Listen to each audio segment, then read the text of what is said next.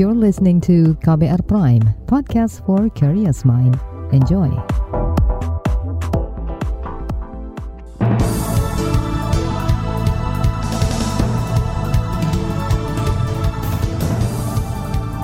Selamat pagi saudara, senang sekali kami bisa menjumpai Anda kembali melalui program Buletin Pagi edisi Rabu 21 September 2022.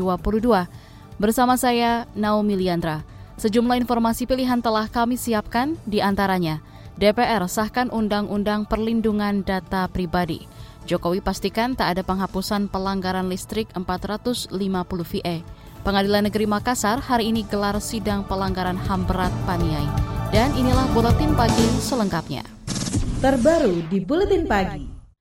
Rancangan Undang-Undang Perlindungan Data Pribadi atau RUU PDP akhirnya disahkan menjadi undang-undang. Pengesahan itu dilakukan Wakil Ketua DPR Ludwig Paulus dalam rapat paripurna DPR kemarin. Kepada seluruh peserta sidang, apakah rancangan undang-undang tentang perlindungan data pribadi dapat disetujui untuk disahkan menjadi undang-undang? Terima kasih.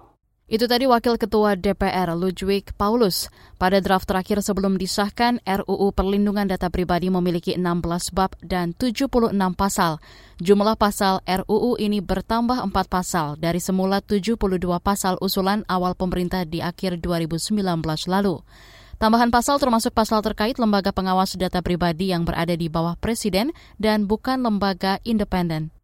Dengan pengesahan Undang-Undang Perlindungan Data Pribadi ini, Indonesia menjadi negara kelima di ASEAN yang memiliki payung hukum terkait perlindungan data yang komprehensif.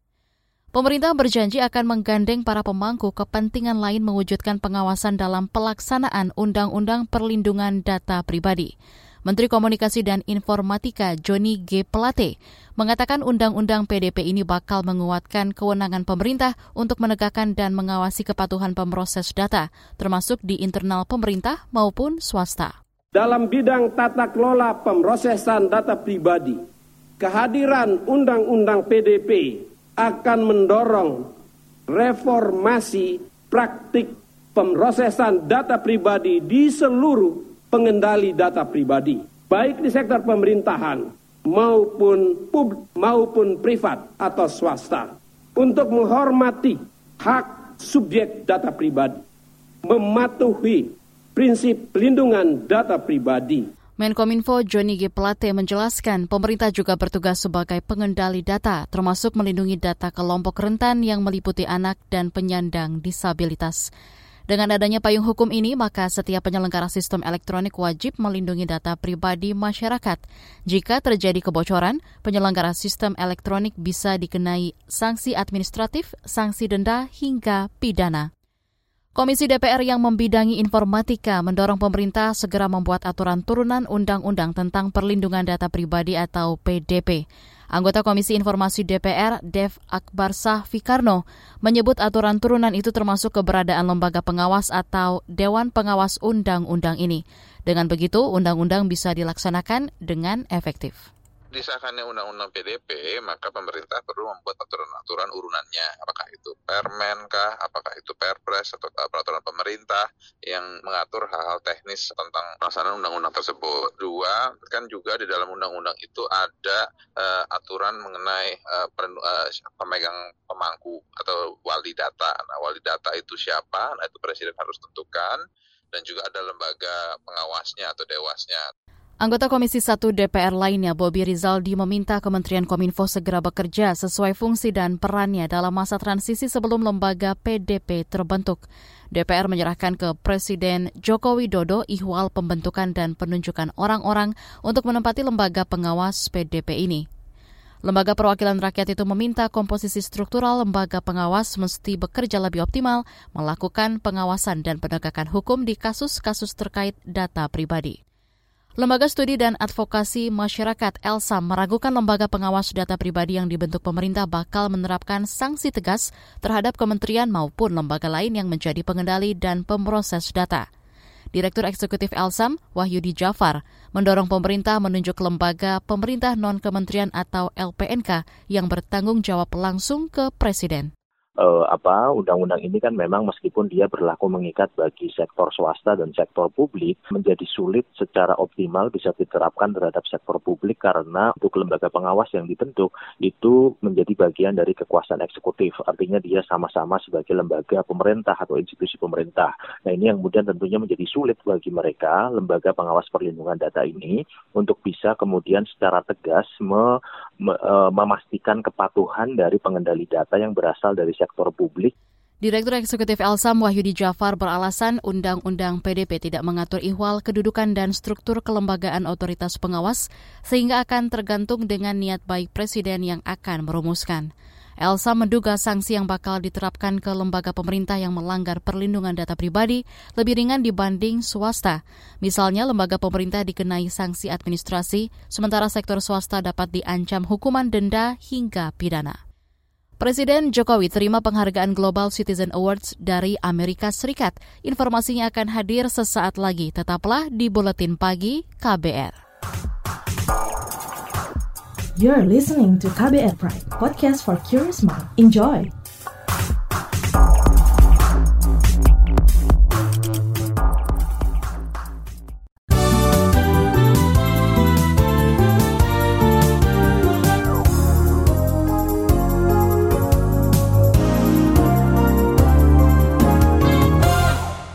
Anda sedang mendengarkan buletin pagi KBR.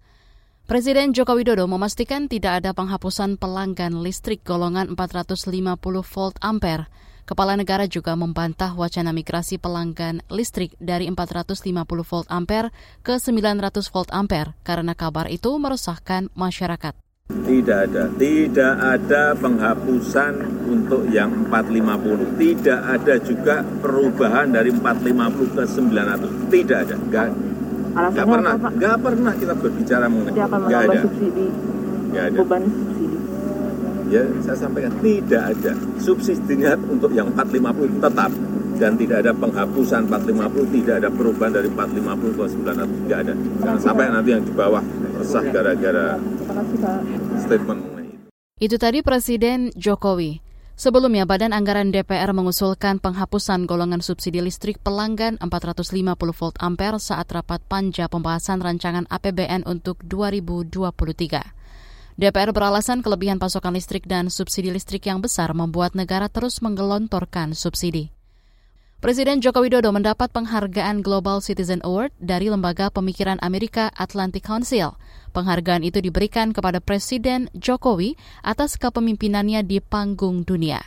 Menteri Luar Negeri Retno Marsudi mewakili Presiden menerima penghargaan itu di Amerika. Retno menyebut Presiden Jokowi merupakan perwujudan dari semangat yang Indonesia ingin proyeksikan kepada dunia. Penghargaan Global Citizen Award ini diberikan atas kepemimpinan Jokowi sebagai Presiden G20 dan upayanya menjembatani dampak perang di Ukraina dan mendapat dukungan luas memajukan pemenuhan HAM, demokrasi, serta arsitektur kesehatan global yang lebih bijak. Pemerintah mengklaim saat ini hanya ada 14 pasal isu-isu krusial di rancangan Undang-Undang Kitab Undang-Undang Hukum Pidana atau RKUHP. Di antaranya pasal penghinaan presiden dan wakil presiden, perzinahan hingga penodaan agama. Direktur Informasi Komunikasi Politik, Hukum dan Keamanan di Kementerian Kominfo, Bambang Gunawan, menegaskan pemerintah akan terus menyosialisasikan isu krusial itu untuk memberikan pemahaman dan ruang dialog masyarakat. Pemerintah sudah menyerahkan draft terbaru rancangan undang-undang KUHP ke Komisi 3 DPR RI sesuai rapat seusai rapat kerja dengan Komisi 3 terkait penyerahan penjelasan 14 poin krusial dari pemerintah pada tanggal 6 Juli 2022. Komisi 3 dalam hal ini fraksi-fraksi akan melihat kembali penyempurnaan naskah dari pemerintah. Itu tadi Direktur Informasi Komunikasi Politik, Hukum dan Keamanan di Kementerian Kominfo, Bambang Gunawan. Berbeda dengan pemerintah, Aliansi Nasional Reformasi KUHP menyebut masih ada 73 pasal bermasalah dalam RKUHP yang harus dipertimbangkan sebelum pengesahan. Salah satunya nasionalitas aktif, pengaduan anak, pengertian peristilahan seperti makar, dan lain-lain.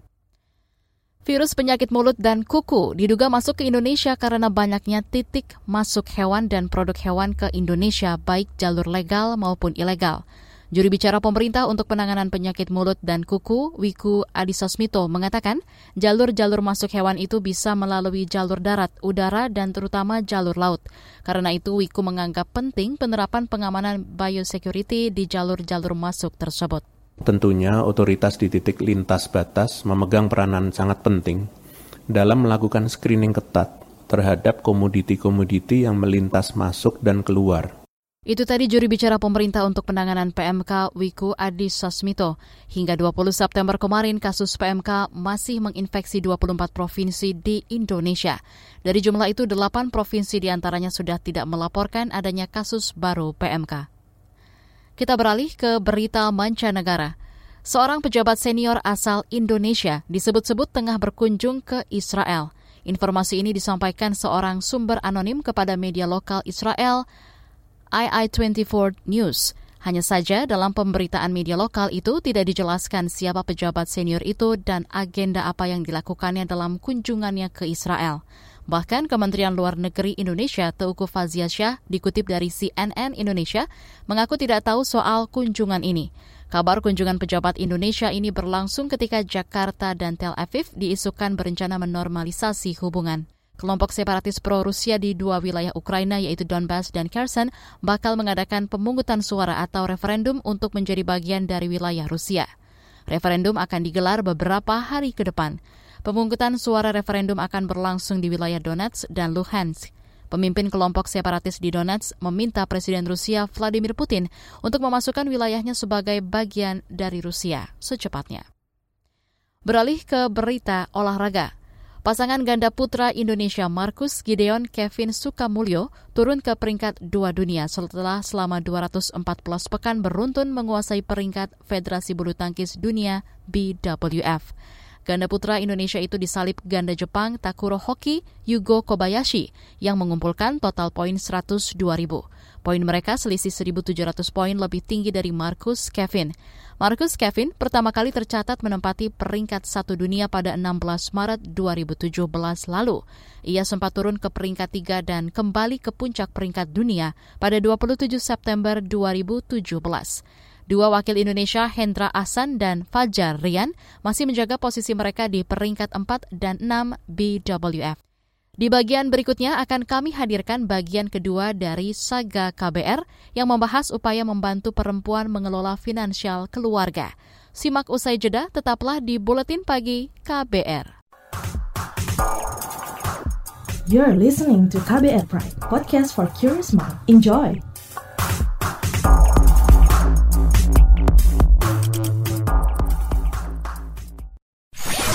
Commercial break. Commercial break.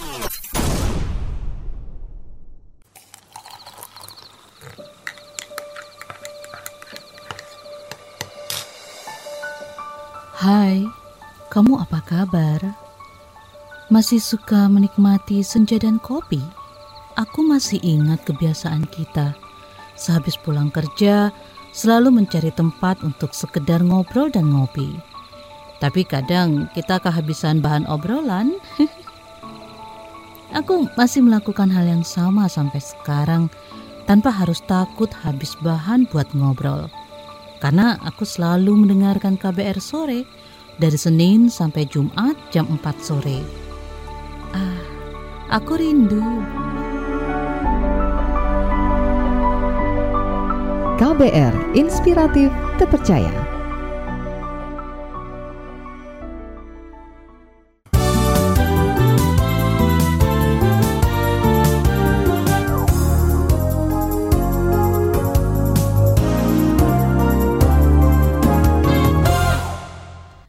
Anda masih bersama kami di Buletin Pagi KBR. Survei Nasional Literasi dan Inklusi Keuangan SNLIK pada 2019 mencatat tingkat literasi keuangan perempuan hanya sekitar 36 persen. Angka ini lebih rendah dari laki-laki yang mencapai hampir 40 persen. Padahal banyak dari perempuan itu akan mendapat tambahan beban ketika berumah tangga, yakni sebagai pengelola keuangan keluarga. Tantangan soal rendahnya literasi keuangan perempuan ini berusaha dijawab oleh Momen Q Project yang diinisiasi Amalia Hoirun Nisa. Jurnalis KBR Valda Kustarini berkesempatan mewawancarai Amalia tentang pergulatannya mengedukasi banyak perempuan melalui platform ini. Berikut kisah bagian kedua. Karena kan semua dikerjain sendiri. Tapi pelan-pelan aku bilang nggak mungkin kayak gini terus kan. Jadi aku hire dari mulai temen deket aku untuk bantuin jadi fasil kelas admin pendaftaran satu, admin Instagram satu, sama external relationship itu ya buat keluar kalau ada komunitas satu, jadi berlima. Memasuki tahun keempat, Momen Q sudah ancang-ancang untuk naik kelas. Sang founder Amalia Hoirunisa yang akrab dipanggil Lia merekrut tim agar dirinya bisa fokus mengajar. Langkah maju ini memunculkan beragam tantangan baru dulu mah bagi waktu ya. Mungkin sudah berubah ya tantangannya. Karena sudah punya tim sekarang lebih mikir nih gimana ya supaya timku kebayar. Nah dari situ sekarang udah mulai berpikir gimana nih kelasnya gitu ya ditambah sehingga nanti income-nya lebih besar buat bayar tim juga lebih banyak. Perubahan masif di internal dan pola kerja tak jarang membuat Lia kewalahan. Beberapa kali terbersit di benak perempuan 31 tahun ini untuk berhenti ya masa-masa nggak nyaman ya sama banyak perubahan misalnya dulu nih rame gitu ya kok sekarang sepi misalnya kita gitu mendaftarnya nggak seramai dulu gitu kan karena memang sekarang target marketnya berubah dulu kan mungkin ibu-ibu yang kelas 1 ya sekarang udah naik ke kelas 2 ya hal-hal yang tidak bikin nyaman itu kan sebenarnya jadi part untuk belajar ya. Apalagi Lia punya kesibukan lain sebagai ibu rumah tangga dan auditor produk halal. Nah itu kadang burn out gitu kan dalam satu waktu. Kayak pagi aku masak udah terus jam 9 ngonten jam 12 webinar gitu kan. Ntar malam ngomongin soal bahan kimia apa gitu. Jadi kadang suka konteks switch tuh agak bikin berat kepala ya gitu. Yang bikin mau udahan. Dukungan dari suami dan testimoni para alumni Momencum menjadi penguat Lia untuk tetap bertahan. Hal-hal yang bikin masih tetap running sampai sekarang adalah kalau ada cerita-cerita misalnya gini, Mbak Lia makasih aku sekarang utangnya udah beres gitu. Lebih cepat dari yang aku kira hal-hal yang gitu yang kadang chat-chat IG atau di WA yang tiba-tiba ngasih tahu oh kondisinya ternyata sekarang sudah lebih baik. Itu sih yang bikin oh iya ya ini kayaknya memang harus diingat lagi nih strong way dulu mendirikan momen itu buat apa sih gitu kan sebenarnya buat bantu orang-orang kan bukan cuma masalah profit gitu. Momenq sudah membagikan ilmu pengelolaan keuangan kepada ribuan perempuan. Ini menjadikan Lia terpilih sebagai salah satu dari sembilan peserta program Deepening Impact of Women Activators atau DIWA untuk Women Social Entrepreneurs dari organisasi Asoka Indonesia tahun 2022. Pelatihan tersebut bertujuan untuk meningkatkan kapasitas pemimpin perempuan. Aku tuh daftar karena salah satu temanku tuh kan kerja di Ashoka ya form pendaftarannya juga nggak mudah ya. Kayak apa yang ingin kamu ubah atau SDJ-nya apa gitu yang dari Indonesia. Ya udah nothing tulus aja daftar gitu. Sampai terus dikabarin lolos terus ya udah join. Dan menurutku worth sekali karena banyak hal yang tidak dipelajari ya di kelas lain. Banyak hal yang dipelajari Lia selama pelatihan, salah satunya soal care atau perhatian yang langsung diterapkannya dalam mengelola momen Q. Di bagian pertama itu kita diajari soal care jadi apa yang hal-hal yang memotivasi kamu, apa yang bikin kamu nyaman, apa yang bikin tim kamu mau lanjut terus. Dan ternyata memang para founder itu mengalami hal yang sama gitu. Dari semua ini aku jadi belajar hal yang baru, terutama ya jadinya ke tim aku soal di care ini lebih caring ya. Terus ngelihat testimoni teman saya itu kan dia diajarin cara mencatat keuangan harian dan konsisten. Ya udah akhirnya saya tertarik buat program Moment Q Bella adalah salah satu alumni Momenq. Perempuan yang berprofesi sebagai dokter ini menjadi peserta pada Januari lalu. Programnya 30 hari dan kita tuh diajarin untuk mencatat di aplikasi keuangan gitu ya. Itu sih yang sangat berasa sampai detik ini. Tadinya tuh saya suka bocor-bocor di GoFood gitu kan, makan-makan ojek online gitu. Tapi sekarang udah bisa lebih ngerem diri karena kita tahu ternyata memang keuangan itu harus punya tujuan gitu. Bimbingan langsung dan intensif dengan Lia selaku mentor menjadi kelebihan Momen Q. Kalau di Momen Q itu ada Excel-nya kan. Excel itu lengkap banget. Misalnya kita harus nulis pengeluaran tahunan tuh bayar pajak, bayar PBB, poinnya lengkap banget. Sama grup WA-nya itu sih sangat membantu ya. Dan kita kan butuhnya sebenarnya diskusi ya. Karena kan nggak bisa gitu ngerjain ini tuh sendirian. Butuh ada teman, butuh ada mentor lah. Mentor tadi itu sih membedakan ya. Materi yang Bella peroleh di kelas masih diterapkannya hingga sekarang. Alhamdulillah saya udah konsisten mencatat terus ya sejak Januari itu sampai sekarang ini udah bulan September. Kita tahu ternyata memang keuangan itu harus punya tujuan gitu dan untuk mencapai tujuan ya memang kita harus trik sama keuangan kita. Jadi setelah ikut momen Q aku tuh sadar bahwa sekolah anak itu mahal dan memang harus dipersiapkan dari jauh hari ya. Oke ya ini sekarang saya sisihin lah dikit-dikit pokoknya uang ada yang saya investasiin dan bertujuan untuk sekolah dan untuk haji. Demikian Saga KBR, saya Valda Kustarini. Informasi dari berbagai daerah akan hadir usai jeda. Tetaplah bersama Buletin Pagi KBR. You're listening to KBR Pride, podcast for curious mind. Enjoy!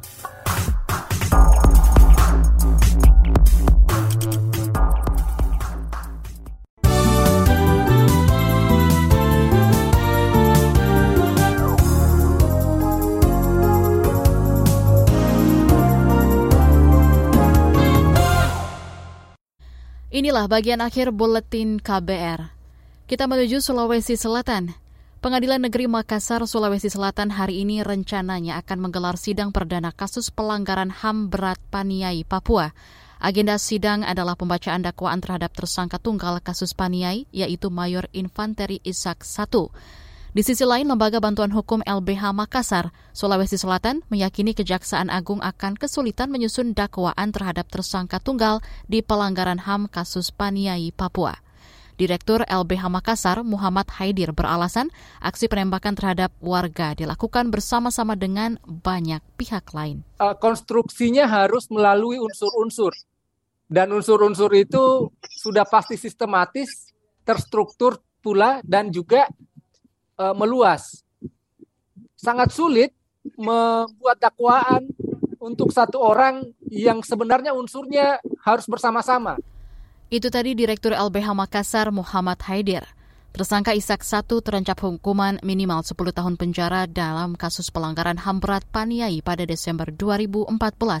Saat peristiwa terjadi, Isak satu menjabat sebagai perwira penghubung di Kodim Paniai. Tragedi Paniai menewaskan empat pelajar dan 21 warga luka-luka. Komisi Pemberantasan Korupsi KPK menahan tersangka kepala bagian Kesra di Sekretariat Daerah Kabupaten Mimika, Martin Sawi, terkait dugaan korupsi pembangunan gereja Kingmi Mile 32 di kabupaten itu. Direktur Penindakan KPK Karyoto mengatakan KPK bakal menahan tersangka Martin untuk 20 hari pertama sejak 20 September hingga 9 Oktober mendatang di Rutan Polres Jakarta Timur. Sekitar tahun 2013, EO berprofesi sebagai kontraktor sekaligus komisaris PT NKJ berkeinginan membangun tempat ibadah berupa gereja Kingmi di Kabupaten Mimika dengan nilai 125 126 miliar rupiah. Di tahun 2014 EO terpilih menjadi Bupati Kabupaten Mimika periode 2014-2019 dan kemudian mengeluarkan kebijakan satu di antara untuk menyelenggarakan dana hibah pembangunan gereja Kingmi Mile 32 ke Yayasan Wars Sing. Direktur Penindakan KPK Karyoto mengatakan perbuatan tersangka negara dirugikan sebesar 21,6 miliar dari nilai kontrak pembangunan gereja senilai 46 miliar rupiah. KPK juga menahan Bupati Kabupaten Mimika periode 2014-2024 Eltinus Omaleng EO dan Direktur PT Waringin Mega Teguh Anggara. Beralih ke Jawa Tengah, Puluhan demonstran yang tergabung dalam aksi gerakan masyarakat Geram Jawa Tengah kembali menggeruduk kantor gubernur provinsi itu kemarin. Koordinator aksi Yuda Welita mengungkapkan aksi unjuk rasa ini menolak kenaikan harga BBM. Aksi terus terjadi sejak pemerintah menaikkan kenaikan harga BBM dua pekan lalu. Koordinator aksi tolak kenaikan BBM Jateng Yuda mengungkapkan aksi demonstrasi terus dilakukan agar pemerintah mendengar jeritan masyarakat dan menurunkan harga BBM.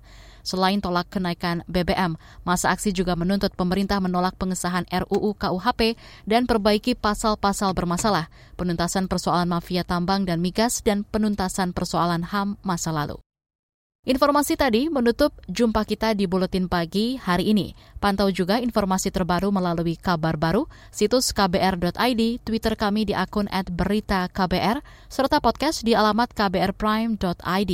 Akhirnya saya, Naomi Liandra bersama tim yang bertugas undur diri. Salam.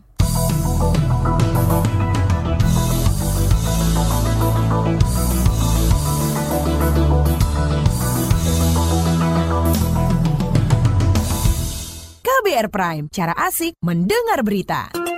KBR Prime, podcast for curious mind.